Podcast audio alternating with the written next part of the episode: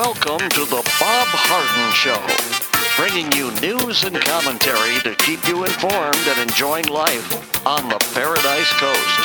And now, here's your host, Bob Harden. Good morning. Thanks so much for joining us here on the show. It's brought to you in part by the good folks at Johnson's Air Conditioning. Johnson's Air Conditioning is Naples' longest established air conditioning company. They take care of our air conditioning and they do a great job. They can help you too. You can just go to the website and give them a call. Johnson'sAirConditioning.com is the website. Johnson'sAirConditioning.com. Also brought to you by Life in Naples magazine. Be in the know and stay up to date by reading Life in Naples. The website is lifeinnaples.net. We have terrific guests for today's show, including Bob Levy, chairman of the Cato Institute and constitutional scholar. We'll be talking about discrimination and anti discrimination laws, and also our right to discriminate. Andrew Joppa is a professor and author of Josephus of Oz, and Larry Bell, endowed professor at the University of Houston in space architecture and the author of several books. His latest release has been What Makes Humans Truly Exceptional. It's a great read. And I'm looking forward to the new book coming out, written by Buzz Aldrin Beyond Flagpoles and Footprints Pioneering the Space Frontier. It is December the 1st, can you believe it? And on this day in 1955, in Montgomery, Alabama, Rosa Parks was jailed for refusing to give up her seat on a public bus to white man, a violation of city's racial segregation laws. The successful Montgomery bus boycott, organized by a young Baptist minister named Martin Luther King Jr., followed Parks' historic act of civil disobedience. The mother of the civil rights movement, as uh, she is known, was born in Tuskegee, Alabama in 1913. She worked as a seamstress and in 1943 joined the Montgomery chapter of the National Association for the Advancement of Colored People. According to the Montgomery City Ordinance in 1955, African Americans were required to sit in the back of the bus and were also obligated to give up those seats to white riders if the front of the bus was filled up. Parks was in the first row of the black section when the white driver demanded that she give up her seat to a white man. She refused was and her was spontaneous, but was not merely brought on by her tired feet as popular legend. In fact, the local civil rights leaders had been planning a challenge to Montgomery's racist bus laws for several months, and Park, Parks had been privy to the discussion. Learning of Park's arrest, the NCAA, NAACP and other African American activists immediately called for a bus boycott to be held by black citizens on Monday, December the 5th. Word was spread by flyers, and activists formed the Montgomery Improvement Association to organize the protest. The first day of the bus boycott was a great success, and that night the 26 year old Reverend Martin Luther King Jr. told a large crowd gathered at the church the great glory of American democracy is the right to protest for right. King emerged as the leader of the bus boycott and received numerous death threats from opponents of integration. At one point, his home was bombed, but he and his family escaped bodily harm. The boycott stretched for more than a year, and participants carpooled or walked miles to work and school uh, when no other means were available. As African Americans previously constituted 70% of the Montgomery bus ridership, the municipal transit system suffered greatly during this boycott. On November the 13th, 1956, the U.S. Supreme Court struck down Alabama State and Montgomery City bus segregation laws as being violation of the Equal Protection Clause of the 14th Amendment to the United States Constitution. On December the 20th, King issued the following statement The year old protest against city buses is officially called off, and the Negro uh, citizens of Montgomery are urged to return to the bus tomorrow on a non segregated basis. Boycott ended the next day. Rosa Parks was among the first to ride the newly desegregated buses. Martin Luther King Jr. and his nonviolent civil rights movement had won its first great victory. There would be, of course, many more to come. Rosa Parks died on October the 24th, 2005. Three days later, the U.S. Uh, Senate passed a resolution to honor Parks by allowing her body to lie in honor in the U.S. Capitol Rotunda. Courage is contagious. What a courageous woman she was. Seamstress. And uh, wouldn't give up her seat and overturned the uh, draconian laws of Montgomery, Alabama by, by the Supreme Court. Well, the Supreme Court's going to hear another case. We'll hear a challenge today for the Mississippi law banning abortion after 15 weeks in a case that could have momentous implications for the future of the qualified constitutional right to an abortion recognized in the High Court in, of course, Roe v. Wade. And that's over a cent- half century ago. And Dobbs versus Jackson's Women Health Organization, the last operational abortion clinic in Mississippi, was challenging the state's 2018 Gestational Age Act, which bans abortion prior to the age of fetal viability, set by the court in Roe and updated in Planned Parenthood versus Casey to around 24 weeks. Enacted in 2018, the Mississippi law hadn't gone into effect as the federal district court blocked its enforcement following the lawsuit filed by the abortion clinic. The conservative Fifth Circuit of Appeals later upheld the ruling. And while the abortion law doesn't make exceptions for rape or incest, it does make exceptions for health emergencies and fetal abnormalities. Abortion is an absolutely and racial economic justice issue, Shannon Brewer, director of Jackson Women's Health Organization, wrote in the New York Times op ed this summer. A large majority of our patients are black women like me. The legislature passed these laws in Mississippi and other southern states are mostly male and predominantly white. The laws are inherently racist and classist. They keep black and brown people down, and the research is clear the women who are denied abortion are more likely to live in poverty even years later. The Mississippi Attorney General uh, Lynn Fitch uh, argues that the states should be able to make their own laws regarding abortion as medical advances have been made in the last 24 fetal viability standard obsolete, with babies now being able to survive outside the womb much earlier. The Roe decision shackles states to a view of facts that are decades old, such as the while science, medicine, technology, and culture are all rapidly progressing since 1973 due to enacted laws on abortion and unable to keep up, Fitch said, according to Fox News. The Supreme Court can return decision making abortion about abortion policy to the elected leaders and allow the people to empower women and promote life. If Roe is overturned, this abortion law will be left up to the individual states. In the event that the precedent is weakened or overturned, pre Roe abortion bans in nine states would go into effect and automatic trigger bans would promptly follow in another 12 other states, according to the pro choice Guttmacher Institute. Florida, Indiana, Mo- Montana, Nebraska, and Wyoming would also likely ban abortion, according to the Institute, bringing the total states uh, outlawing abortion to 26. This is just per- pretty amazing stuff. This is all happening today. Of course, the case isn't going to be announced, the results, until June, but irrespective, uh, of course, the issue right now, in my mind, is uh, certainly we should all be able to have control over our bodies, and this is what women want. Uh, we should. Be, this includes the jab, by the way, but also abortion. So the question is really, when is life viable? And uh, uh, because you, you, we should protect babies from being murdered, and that's exactly what abortion is. If in fact the the uh, fetus is viable, so. Uh, more and more, I'm moving closer to uh, my personal belief that life begins in its in, inception but irrespective, the courts are going to have a tough decision to make, and I quite frankly, I think Roe v. Wade was out of place, and there was no had they had no business making this ruling. There's nothing in the Constitution about abortion. It should all be governed uh, by the states. Just my view. Clarence Thomas will finally have a chance with the conservative majority court to reconsider Roe, another landmark Supreme Court ruling, Planned Parenthood versus Casey, which prohibits states from placing an undue burden on women seeking abortions prior to the fetal viability. Thomas dissented from Casey decision shortly after he was confirmed to the court. Thomas expressed his vehement opposition to the court's abortion prejudice in his dissent in June. Uh, Medical Services LLC versus Russo, our abortion precedents are grievously wrong and should be overruled, he wrote. The Constitution does not constrain the state's ability to regulate or even prohibit abortion, he added. Uh, Senator Jeanne Shaheen, the Democrat from New Hampshire, issued a warning to the Supreme Court days before oral arguments in a potential landmark uh, abortion case, claiming that a revolution will take place if the High Court overturns existing precedent. In other words, uh, threats. And of course, the Supreme Court is not immune to these types of threats. We've seen them in the Rittenhouse case and other cases. But uh, right now, this is an extremely volatile and uh, politically charged issue.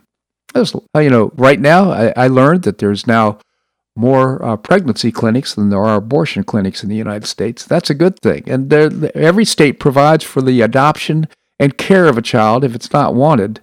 So we shouldn't murder children. We shouldn't kill them while they're in the womb. We should, if in fact they're viable fetuses, they should go on to uh, be born, uh, put with a loving family if need be, if the mother doesn't have the capacity or the will to take care of her own babies. Just my view.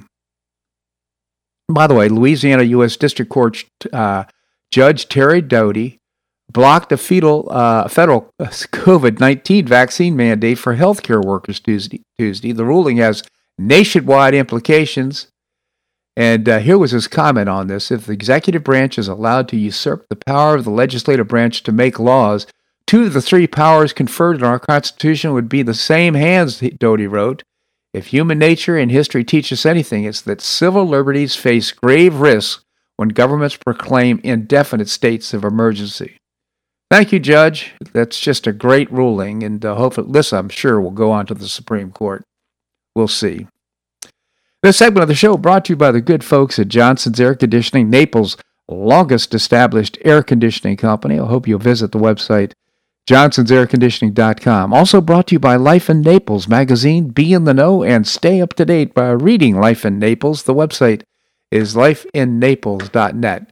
Coming up, Bob Levy, constitutional scholar and chairman of the Cato Institute. That and more right here in the Bob Harden Show on the Bob Harden Broadcasting Network.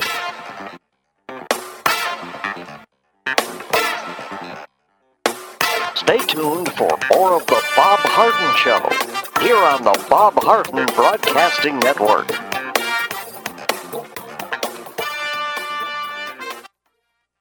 I'm Bob Harden, the host of the Bob Harden Show. One of my favorites for breakfast or lunch is Lulabee's Diner, providing great service, fabulous food, and a rockin' good time. Lulabee's Diner is a throwback to the 60s, complete with great music and a fabulous 60s decor. What I like best is a blend of great food, great value, and terrific service. Most of the friendly waitstaff has been part of Lulabee's for years. I enjoy the great choices for breakfast and lunch, and you'll find the menu has everything and anything to satisfy your taste. Lulabee's offers catering, party platters, lunch boxes, and more. Lulabee's Diner will quickly become one of your favorites for breakfast or lunch. No reservations are needed. Check out the website at lulabees.com and stop by Lulabee's Diner, open from 8 a.m. until 2 p.m. seven days a week. Lulabee's Diner in the Green Tree Shopping Center at the corner of Immokalee and Airport Pulling Roads. Stop by Lulabee's Diner for fabulous food and for a forever cool rockin' good time.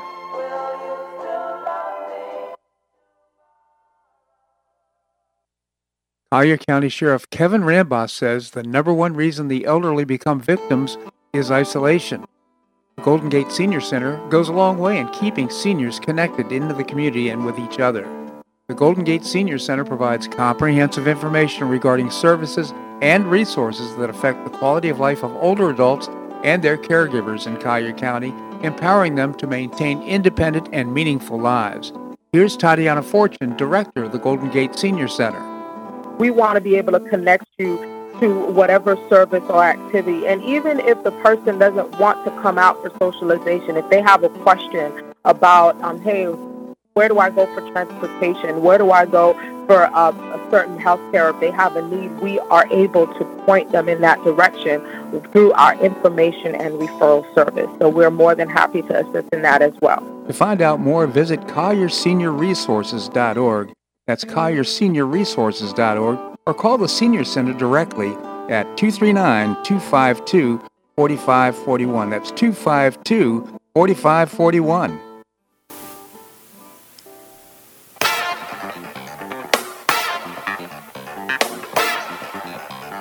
Welcome back to the Bob Harden Show.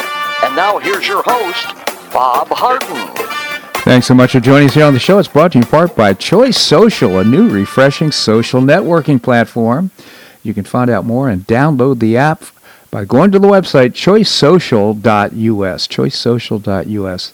Coming up, going to visit with Andrew Joppa. Right now, we have with us Bob Levy. Bob is, a, is an author. He's a constitutional scholar and chairman of a terrific uh, libertarian organization. It's called uh, the Cato Institute. Bob, welcome to the show. Great to be with you, Bob. Thank you, Bob. Tell us about the Cato Institute. We are a libertarian think tank headquartered in Washington, D.C., and devoted to free markets, private property, securing individual rights, and limited government. C-A-T-O.org on the web. Thank you, Bob. Uh, so, uh, for the last few weeks, we've been talking about anti discrimination laws and the right to discriminate, seemingly two very contradictory concepts. Picking up, is there a risk that churches not recognize gay marriage, that they'll lose government benefits? Well, the some folks have pointed that out as a possibility, but bear in mind that legislatures, of course, can grant religious exemptions and do so uh, all the time. For example, Catholic organizations, they're not denied tax benefits just because they refuse to perform abortions, even though you know abortion rights are uh, at least as of now, they're constitutionally guaranteed. And Orthodox Jews and, and Muslims are not denied benefits because they quite clearly discriminate against women. Um, so e- even in an organization uh, that discriminates, like, for example, suppose Catholic Church hired only Catholics, the benefits would be denied just to the activities that discriminate and not in hiring, but rather in providing services. Mm. So if a Catholic soup kitchen, for example, said they're not going to serve anybody except Catholics, then that would be a problem. And I think that funding would be denied to that soup kitchen with respect to that particular service. So a church, I think, could reject gay marriage without jeopardizing benefits for activities other than marriage ceremonies. Of course, the, the better solution, as we know, is to get government out of the social engineering business. Uh, leave this up to the private sector. Here, here. So now there's a constitutionally protected right to uh, gay marriage. Of course, libertarians also argue that private businesses have a constitutional right to boycott gay weddings. So, how do you reconcile those uh, two arguments? Well, you know, folks who think that the Constitution bars uh, discrimination by private parties um, against, for example, gay gay weddings. Uh, I think they misunderstand the nature and purpose of the Constitution. It's it's not a code of conduct that citizens are supposed to obey. It has two primary objectives. It secures our individual rights, and it limits the power of government. So it's not the people or the citizens who are required to obey the Constitution. It's the government. And, and that's why libertarians believe in both the right to gay marriage and the right to discriminate against uh, gay persons in private transactions. Government may not discriminate in granting marriage licenses, but private parties, they have a right to associate with whomever they please, and that right should be protected uh, by government. So I, I, I think that uh, individuals and business owners should be able to serve gays only, or straights only, or both of them, or neither of them, for good reasons, for bad reasons, or for no reasons at all. The rights that are involved here are property rights, the right to serve persons and associate with per- persons that you choose, and privacy rights, and contract rights, the right to negotiate with your employees and free exercise of religion with respect to religious exemptions. But most important, the First Amendment right of association. Yeah, so well said. So, is there a legal basis for the right to discriminate? There's a, there's a uh, free exercise uh, of religion has been one basis that's been uh, cited. A quarter of a century ago, Oregon denied two Native Americans unemployment benefits after they were fired for using uh, peyote. Um, they sued, and they claimed that the peyote was used in a religious ceremony, mm-hmm. and thus it was protected by the First Amendment. Um, the Supreme Court upheld the state's denial of benefits in that case. Mm. The court decided that government could restrict the exercise of religion as long as the regulation uh, was applicable to everybody and didn't specifically target uh, religious practices. So the state could ban peyote in a religious ceremony as long as the state banned peyote everywhere else. Congress responded, you know, by passing the Religious Freedom Restoration Act, and that required government to demonstrate a compelling need when it proposed to regulate a religion and show that the regulation was no more restricted, uh, restrictive than necessary. And that was sponsored not only by conservatives but by uh, liberals as as as well. And there's some version of that statute. It's called RFRA that controls 31 states mm. and the and the federal government right now. So. Uh, religion has been cited as a basis for discrimination, but it is a limited basis. Yeah, yeah. But did the uh, Religious Freedom Restoration Act protect the Kentucky County Clerk who refused to issue same-sex marriage licenses? I don't believe so. The court said in the in the seminal gay marriage case of Obergefell that the state and therefore its employees had a federal constitutional obligation to issue marriage licenses to gay couples. So if this county clerk were to get an exemption and not issue marriage licenses, then some residents of her state would be denied their constitu- constitutional rights. There's no statute that can trump the Constitution. She took an oath to support the Constitution, and her position as a county employee uh, didn't authorize her to determine what the Constitution means. That job belongs to the Supreme Court, mm-hmm. and the Supreme Court has said that it means equal rights, including for same-sex uh, partners. If, if she felt compelled by conscience to ignore the court, she should have resigned, or or she could have followed her uh, contrary assessment of the meaning of the Constitution and accept the consequences, which probably would have meant she'd been fired and maybe even held uh, in contempt. Or she could have just offline just asked the boss, "Hey, could you have somebody else take care of that for me?" That's right. She could. She could have, uh, you know, made sure that within her department there were other people who would take care of that job. That's exactly. so interesting. So, is your personal belief in the right to discriminate based on the Religious Freedom Restoration Act? No, my my personal view goes much further in the direction of freedom of action when private parties are involved, and and as I mentioned, property rights and associational rights govern. That's a lot broader than religious uh, exempting business owners because they happen to have a, a particular religious uh, belief. Uh, private businesses should be able to serve or not serve anyone uh, for any reason, and customers who don't like it can take their business uh, down the street, go elsewhere. Right. So you know that's not the prevailing view. In fact, it, it would violate various federal and state civil rights laws and public accommodation laws.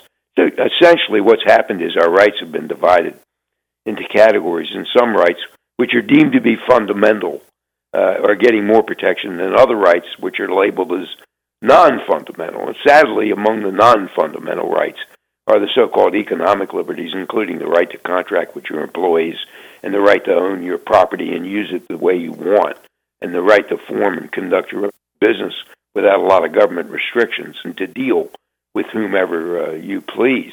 Uh, those rights, said the Supreme Court way back in 1938, get less protection than the so-called fundamental liberties such as voting and privacy and, and the rights that are expressly listed in the Bill of Rights. Yeah, that's just wrong. But nevertheless, it's the law, and we uh, proceed.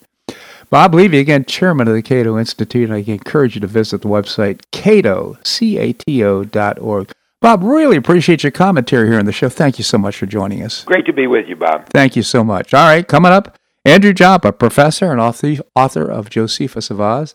That and more right here on The Bob Harden Show on the Bob Harden Broadcasting Network.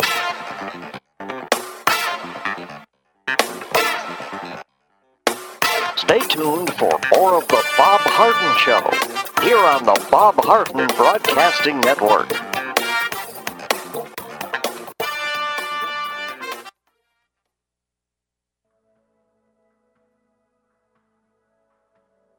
you suffer from joint pain in your shoulders, hips, or knees?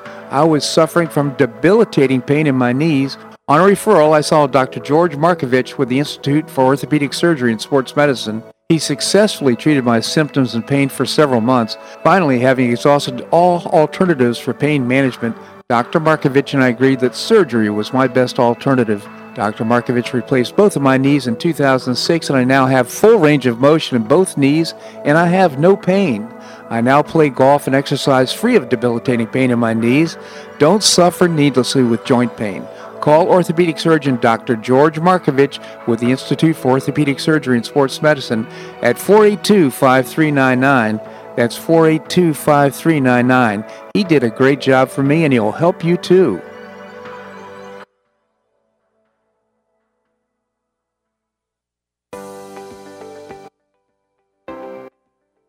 School choice is a growing movement, one that is already lifting thousands of kids across America and is now supported by three out of four voters. The Optima Foundation, a 501c3 nonprofit, was founded to support the establishment and expansion of superior schools of choice. Optima's goal is the successful launch of Hillsdale College, classical academies, and other schools of excellence, serving kindergarten through 12th grade. The mission is to train the minds and improve the hearts of young people through content rich classical education in the liberal arts and sciences with instruction in the principles of moral character and civic virtue. A terrific product of the process, Naples Classical Academy opened this fall and a classical virtual school, Optima Classical Academy, will open in 2022. Find out more by visiting optimaed.org. Help children in Florida optimize their education opportunities. Visit www.optimaed.org.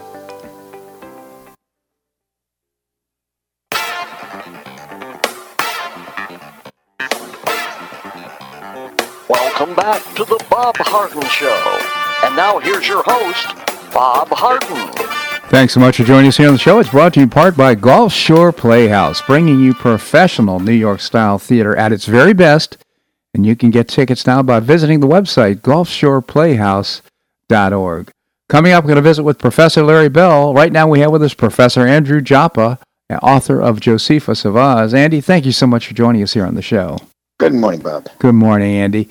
So, uh, a lot of news going on, a lot of things to talk about. I thought we'd just uh, start off by asking about uh, your position on Donald Trump.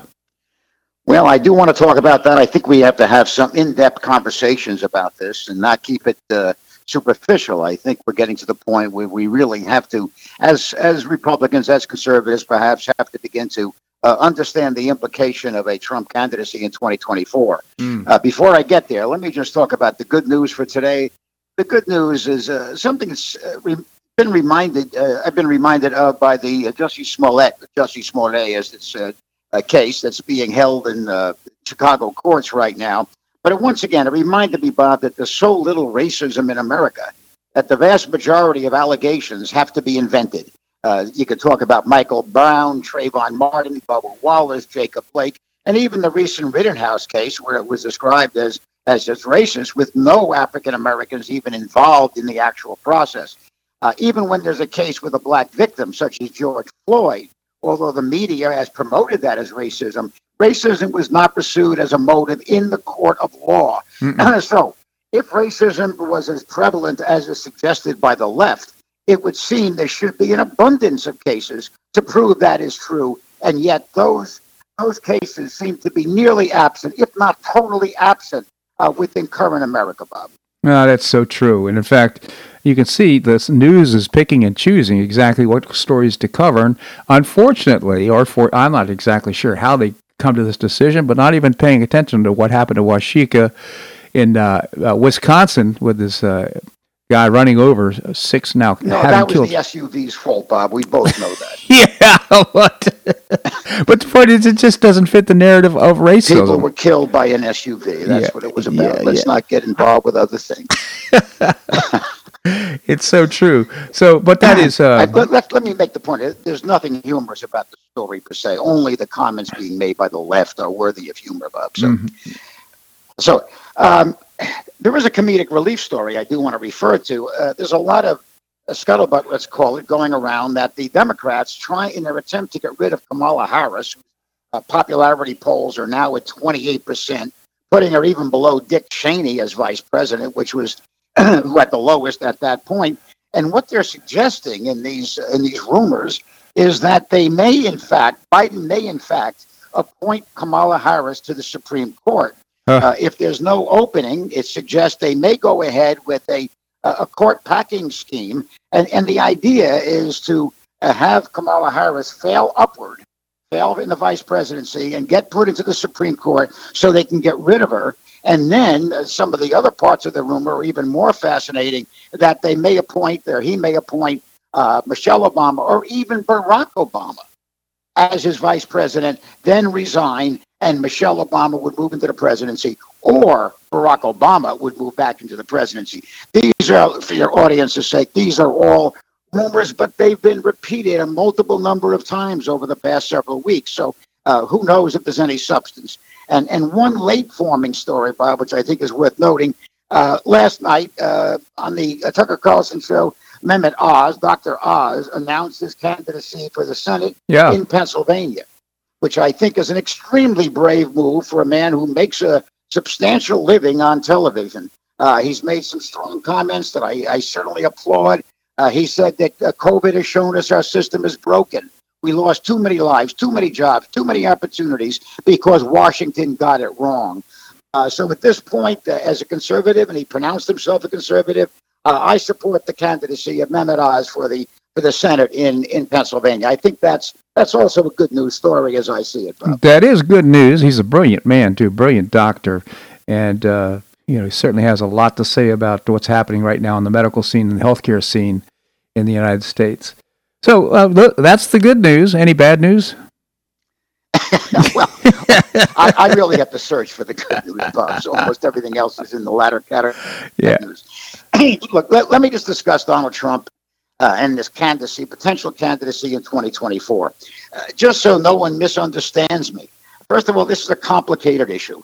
Uh, and uh, how do I feel about Trump? I believe Trump was the greatest president in my lifetime. Mhm. I believe he was deprived of his deserved win in 2020 by voting irregularities. Let me just keep it in the word with the word irregularities. Mhm. I believe he deserves the nomination if he chooses in 2024. I do not believe any Republican candidate can win if they overtly reject Trump. I believe it is his nomination if he wants it. Now, having said all of those laudatory things, I feel I feel extremely positive about the man Donald Trump and the greatness of his presidency.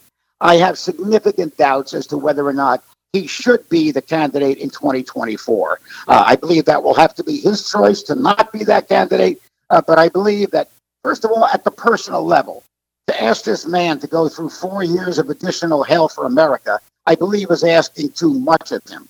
I believe at the end of another four years of a Trump presidency in 2028, with the bombastic rhetoric that'll be dumped on Trump, excuse me, by the left, I, I believe America will become uh, even more bifurcated than it is right now. It's hard to believe, but I believe that will be the case. Mhm. So, my suggestion, my hope, is that Donald Trump will, in fact, maintain his his strong uh, pos- uh, position of influence. I, I do not want him to back away from the, the party or the or the conservative right. Uh, but I would like to see Ron DeSantis supported by Donald Trump as the as the candidate in 2024. Hmm. I think in the long run, that will serve America well. I do believe that Trump came in in 2024, he would undo much of the damage being done by the Biden administration. But I think as 2028 rolled around and Trump could not run in 2028, I think America would be uh, moving back into the same deplorable circumstances that followed his 2020 defeat, irregular defeat uh, by Joe Biden. Right. So that's my somewhat complicated position on, on Donald Trump. I love the man. I love what he's accomplished. I love his policies. But I think 2024 must be an event that is uh, where we go in a slightly different direction with his involvement, Bob, with his involvement. Yeah, it's so interesting. I, I'd only raise the issue of uh, right now. Uh, you're right. I mean, he's an egotist, and uh, that he certainly has his warts and pimples, like most human beings, all human beings. Uh, but the the the uh, left certainly capitalizes on that. My only question is, no matter who's in that position and who runs, even Ron DeSantis, wouldn't the uh, result, wouldn't the uh, reaction to the president, uh, Republican president, be exactly the same? There's no doubt, uh, no doubt, Bob. If we could get God as our candidate, they would somehow go after him. There's, there's no doubt that that's going to be the case. I, I just think that with the uh, the five years, six years, seven years, or it'll be nine years actually by the time we get around to all of this, that Trump has been in the public spotlight. I think there's this tremendous amount of of, of antipathy towards the man. Not that he's earned any of that or deserved right. any of that, right. but the left has, in fact, done so much damage to this man in the in the public's perception, at least half of the American uh, public perception, that I think it is a, a, a, dangerous circumstance to expose America to that for four more years. DeSantis would certainly be hit. There's no doubt about it. Uh, but any candidate would. But I think Ron DeSantis is strong. He's shown himself to be strong. He's shown himself to be independent. Uh, and, certainly my personal preference for getting all other considerations is Donald Trump. But as I weave in other considerations, my belief is that a stronger candidate like a, a, a Ron DeSantis would serve America in the long run better than Donald Trump. Well, I, I know there's a lot who a lot of folks who agree with you on that point. Um, eh, so interesting. Well, thank you for that point of view. What's your reaction and what are your thoughts about the Omicron variant right now, starting in South Africa? Apparently, although South Africans are resentful of the fact that it's being referenced there. What, what do you see? Well, it's a typical process that happens with uh, any uh, any virus. It, it, tends to mutate. Um, the mutations almost always are of a weaker variant uh, than the, the original virus. Right. Uh, if we anthropomorphize the uh, the virus, uh, viruses do, do, not like to kill all of their hosts.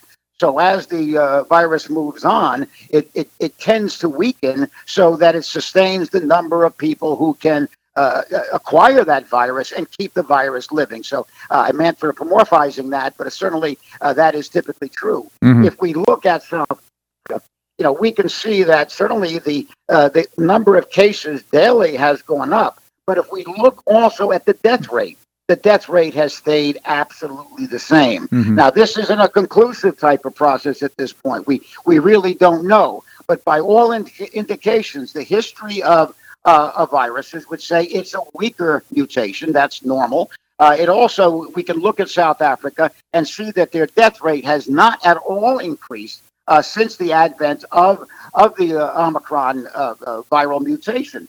so I think that what we're seeing is, again, a, a hyper reaction, either for political purpose or out of the, the, the world's current mindset of total risk aversion, where uh, much of Europe, much of the world has actually has actively shut down uh, uh, transportation from South Africa. I think that's totally uncalled for at this point. But I think what we're seeing uh, uh, also is perhaps, and, and, you and I have talked about this several times, uh, that the left will sustain the the panic reaction to the to the to the virus at least through the 2022 elections, where they can get into voting by mail and ballot harvesting uh, again, I don't think they can corrupt the uh, the House elections because there's 435 of them. But I do think in key Senate elections uh, that that possibility exists. But by the way, let me get back to the Kamala Harris thing uh, with a, a, comment that I uh, uh, just just occurred to me.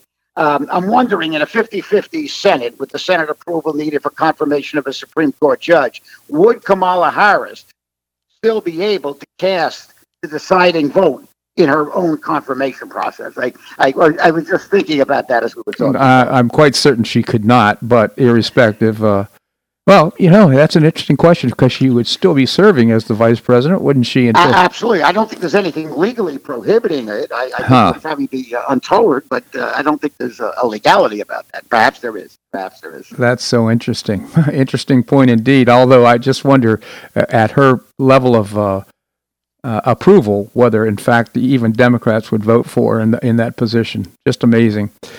Uh, for, for, the Supreme Court. So uh, to, to, get rid of her, if that's the intent, they may be persuaded that anything is worth getting her out of the uh, the presidential line of ascendancy. Nah, that's such a good point. Well, to your point, you know about the uh, Omicron uh, variant right now we're just seeing the uh, fanning the flames of fear across the United States and across the globe. Frankly, it's led to markets, uh, financial markets going down, all kinds of bad results. And uh, my my real concern right now is that fear is going to overtake uh, the United States, and uh, the the variant itself. I suspect you're absolutely right. Will be weaker and therefore less virile and certainly more contagious, but it will just cause maybe some bad colds and, and uh, those types of reactions. Yeah, I mean, I, certainly there there's no reason to believe that this is serious. And to a certain extent, I think Fauci's uh, original response was to not close down uh, air traffic from South Africa. Now, it's one of the rare moments where I think that was actually, at that moment at least, Bob, uh, the right position. I think we have to stop this extreme reaction, uh, especially when there's every reason to believe that this is a very mild mutation. We have to get out of that uh, that that fear response.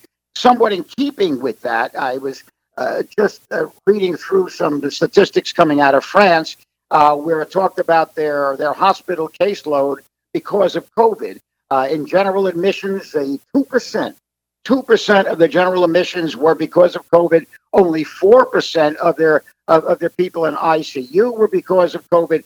These are these are numbers that have significance.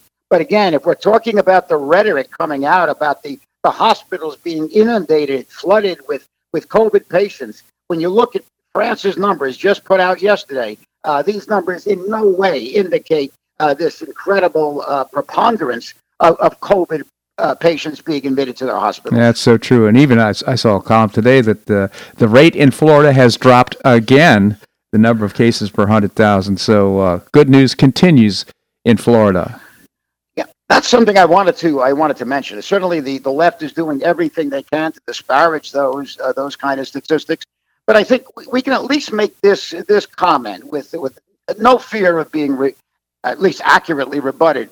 There is no discernible difference in the outcome in a state that is totally locked down as compared to a state that has been relatively open or completely open in many cases, as has been Florida. If we look at the side by side comparisons, of those states, the most restrictive as compared to the less restrictive, we can see no essential outcome variance uh, over the long haul. And I think that has to be uh, uh, talked about. I think it has to be understood. Uh, it, and we don't understand that, Bob. In other words, we don't understand why this th- there is not a difference of some significance, mm-hmm. but there is no difference at all, Bob. No, it, I think what it demonstrates is the virus is going to be the virus and do what it wants to do, irrespective of the social behavior, including lockdowns and masks. It's just having no effect. In fact, a deleterious effect uh, on the uh, the health, the well-being of uh, the populace.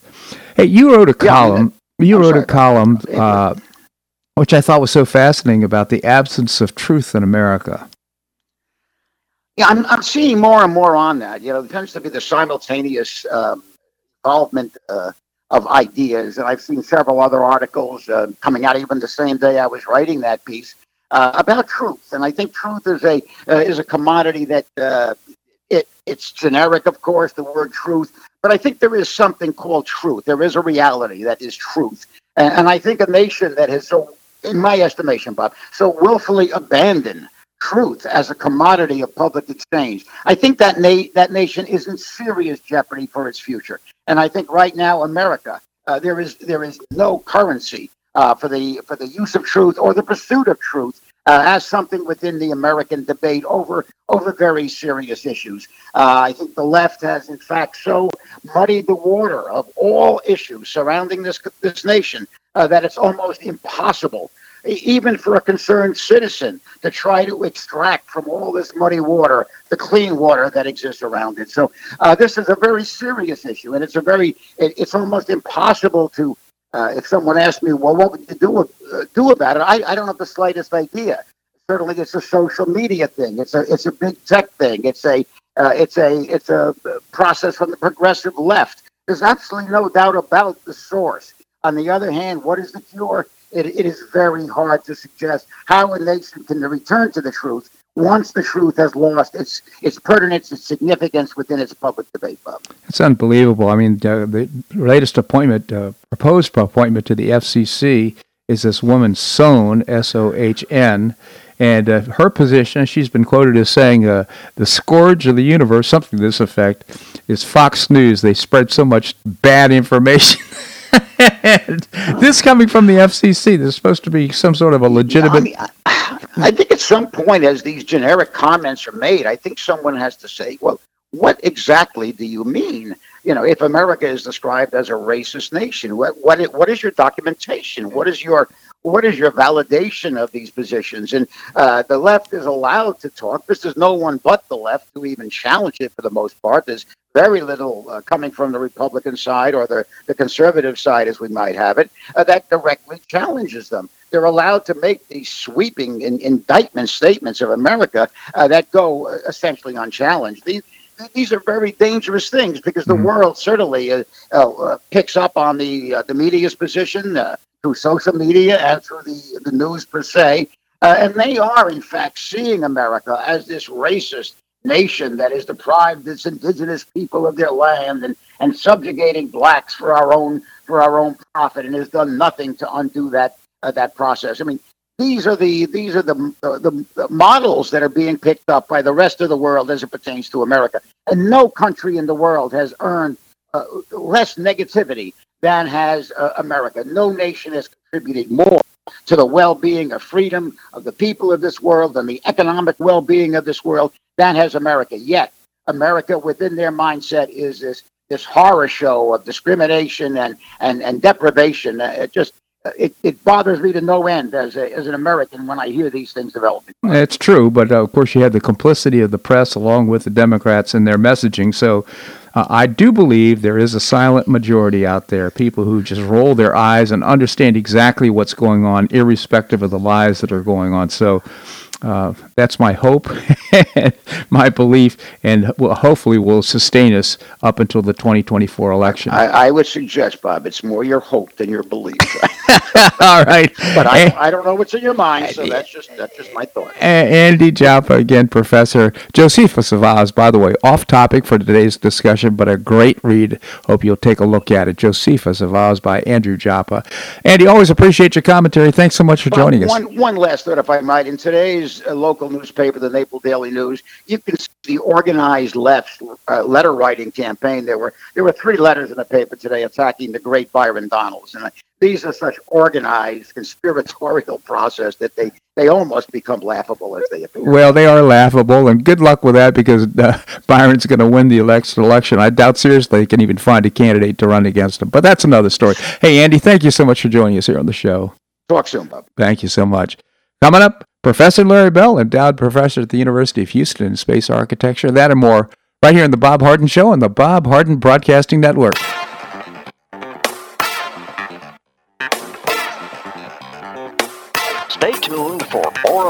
Bob Harden Show here on the Bob Harden Broadcasting Network.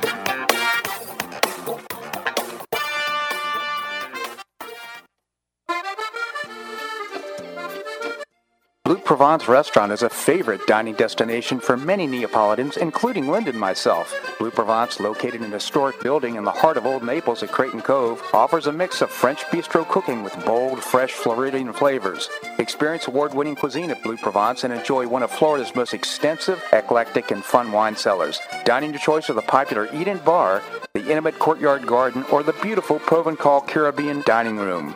Enjoy a wonderful and memorable evening in a casual and relaxed atmosphere that includes a taste of Provencal hospitality. Blue Provence is open seven days a week all year round. Visit blueprovencenaples.com for reservations, everyday specials, and coming events. That's blueprovencenaples.com or call 261 8239. That's 261 8239. Blue Provence French Restaurant in the heart of Old Naples.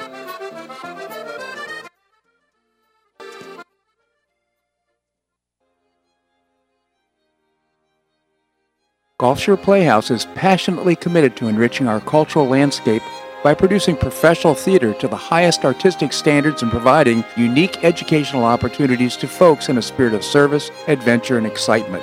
Over the past 15 years, the Playhouse has expanded immensely, outgrowing its current facilities. With dreams of expanding even further in order to better serve the community, broaden the economic impact, and strengthen the cultural fabric of our region, it's time to build and move into a new home. A 44,000 square foot state of the art theater and education center will be built on three acres at the corner of First Avenue South and Goodlette Frank Road, allowing Gulf Shore Playhouse to achieve those dreams. To find out more about Gulf Shore Playhouse, this state of the art performing arts center, and about the season's exciting productions, visit GulfShorePlayhouse.org. That's GulfShorePlayhouse.org. We'll see you at the show.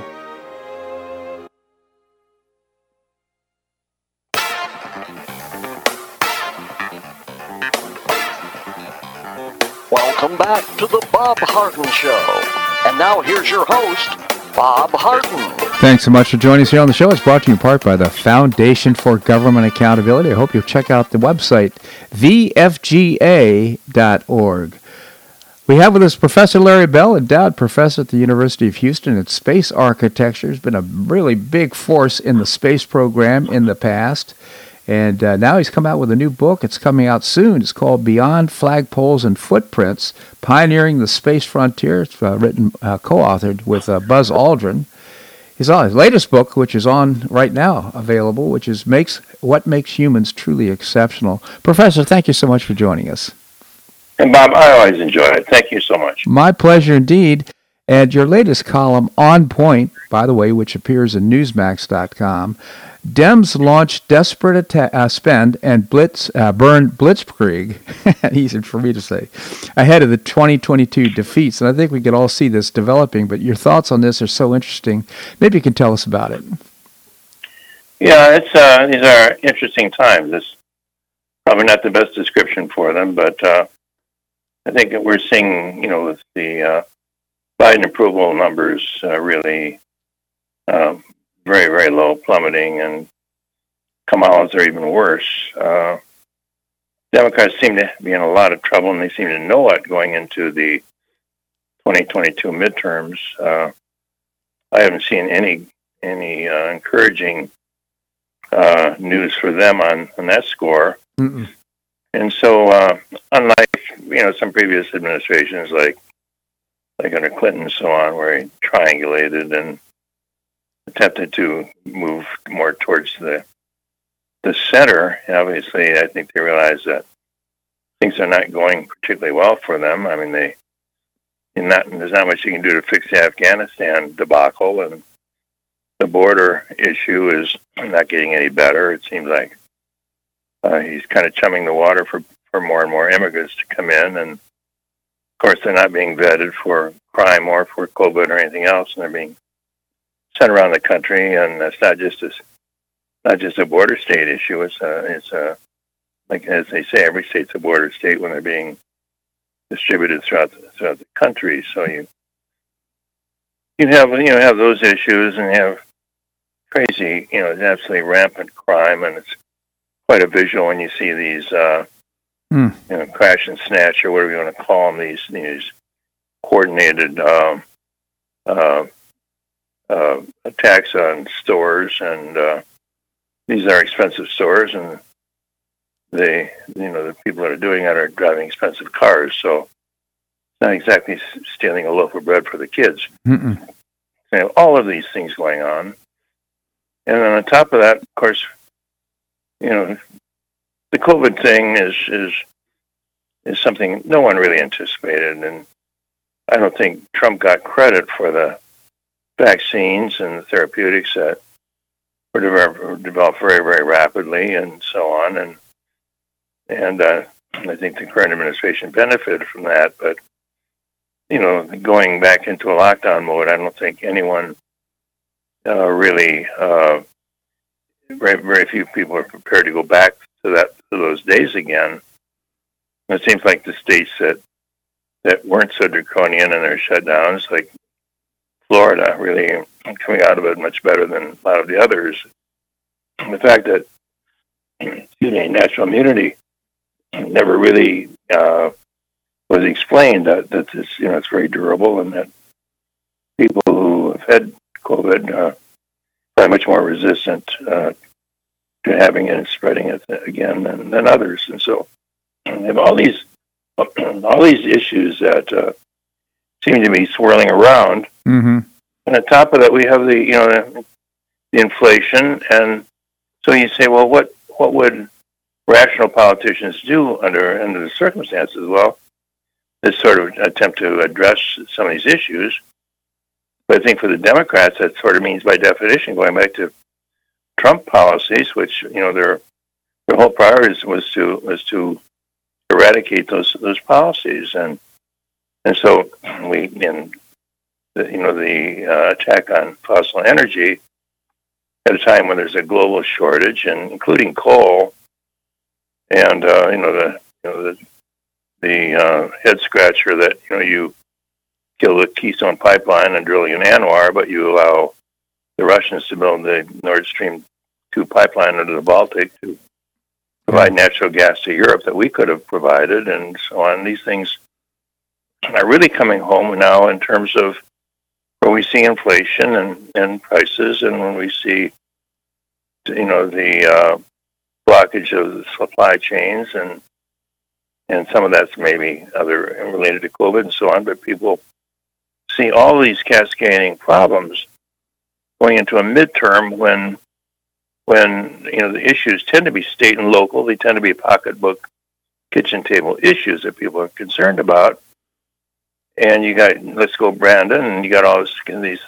I think it's a response to the shutdowns, and like, and even the you know millennials are saying, well, we we don't like this control. We don't like mm-hmm. you know we don't like this this heavy-handed control. So rather than do that, it seems like this doubling down on everything um, it's the worst time in the world to be spending more money on things that people have not made a priority. And, you know, the, the public has not made a priority. You know, putting all this money into electric vehicles when we, we're not going to have electric, enough electricity for our grid. Mm. we've got to buy the uh, rare earths from China. I think people are starting to realize this stuff just doesn't, doesn't make sense. So why would they double down on all of this spending? Of course, the rationale is well, they they got to do it now that they realize they're losing the Congress. But it certainly seems counterproductive.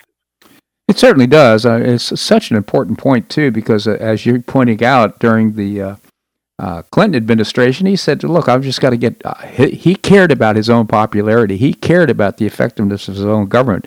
He he really uh, put his finger up and kind of did a measure about which way the wind is blowing when it came to public sentiment. This administration has no. I don't think, frankly, that uh, President uh, Biden has any more regard for our will than we have for his. you know, he, I think he personally, I think he genuinely dislikes the American people, and uh, and this is all part of, I think, a big scheme. Quite, he is probably uh, disposable to the Democrat Party as soon as he's done with whatever he's going to do. They'll probably get rid of him uh, somehow and uh, blame him for all this, and uh, c- come in and say we're going to start new with a with a fresh slate. But they're just trying to get this this uh, this agenda through uh, at any means. Uh, they're, as you're pointing out, doubling down, and, and we just don't like it. Well, I guess it's you know I guess in a sense I feel we're giving too much credit to Biden because, frankly, I've never seen him as more than a cardboard character, and we yeah. You know, a, a kind of cardboard cutout that they dragged out of the basement to, you know, to, to, to, and, and if that sounds, you know, impolite, I'm sorry, but, uh, and then the big question, who, who are all the people that are behind, you know, Biden? And of course, you got a lot of the, you know, you got the Obama holdovers, but then you've, you've also got this, this struggle going on within the Democratic Party between the very, very far left, you know, the, the Marxists, the neo-Marxists, the Bernie Sanders, and and Pelosi is absolutely a tyrant, and and, and, and she's really a very, very vicious person. You don't want to mess with her, and so you got, and you got uh, Schumer, who's who's totally cowed by AOC because he she can primary him, and you got you say you got all this turmoil inside the party, where I you know we used to talk about how the how the uh, GOP was disunified.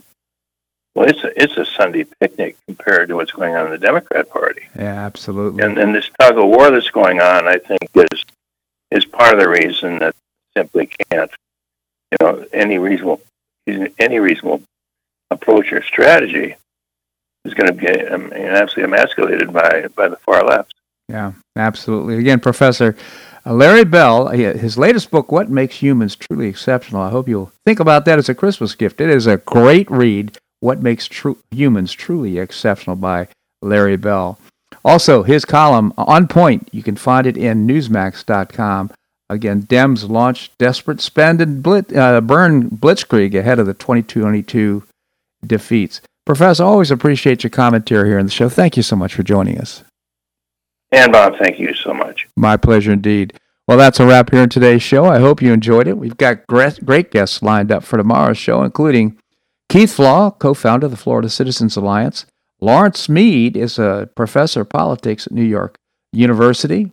Uh, we'll visit with him about what's happening on the border. Dr. George Markovich, orthopedic surgeon, and uh, the former mayor of Naples, Bill Barnett. Always appreciate your comments on the show. You can send me an email at bobharden at hotmail.com.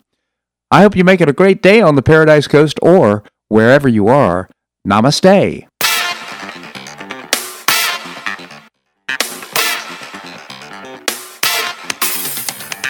Thanks so much for listening to the Bob Harden Show on the Bob Harden Broadcasting Network. For more information and audio files of previous shows, visit www.bobharden.com.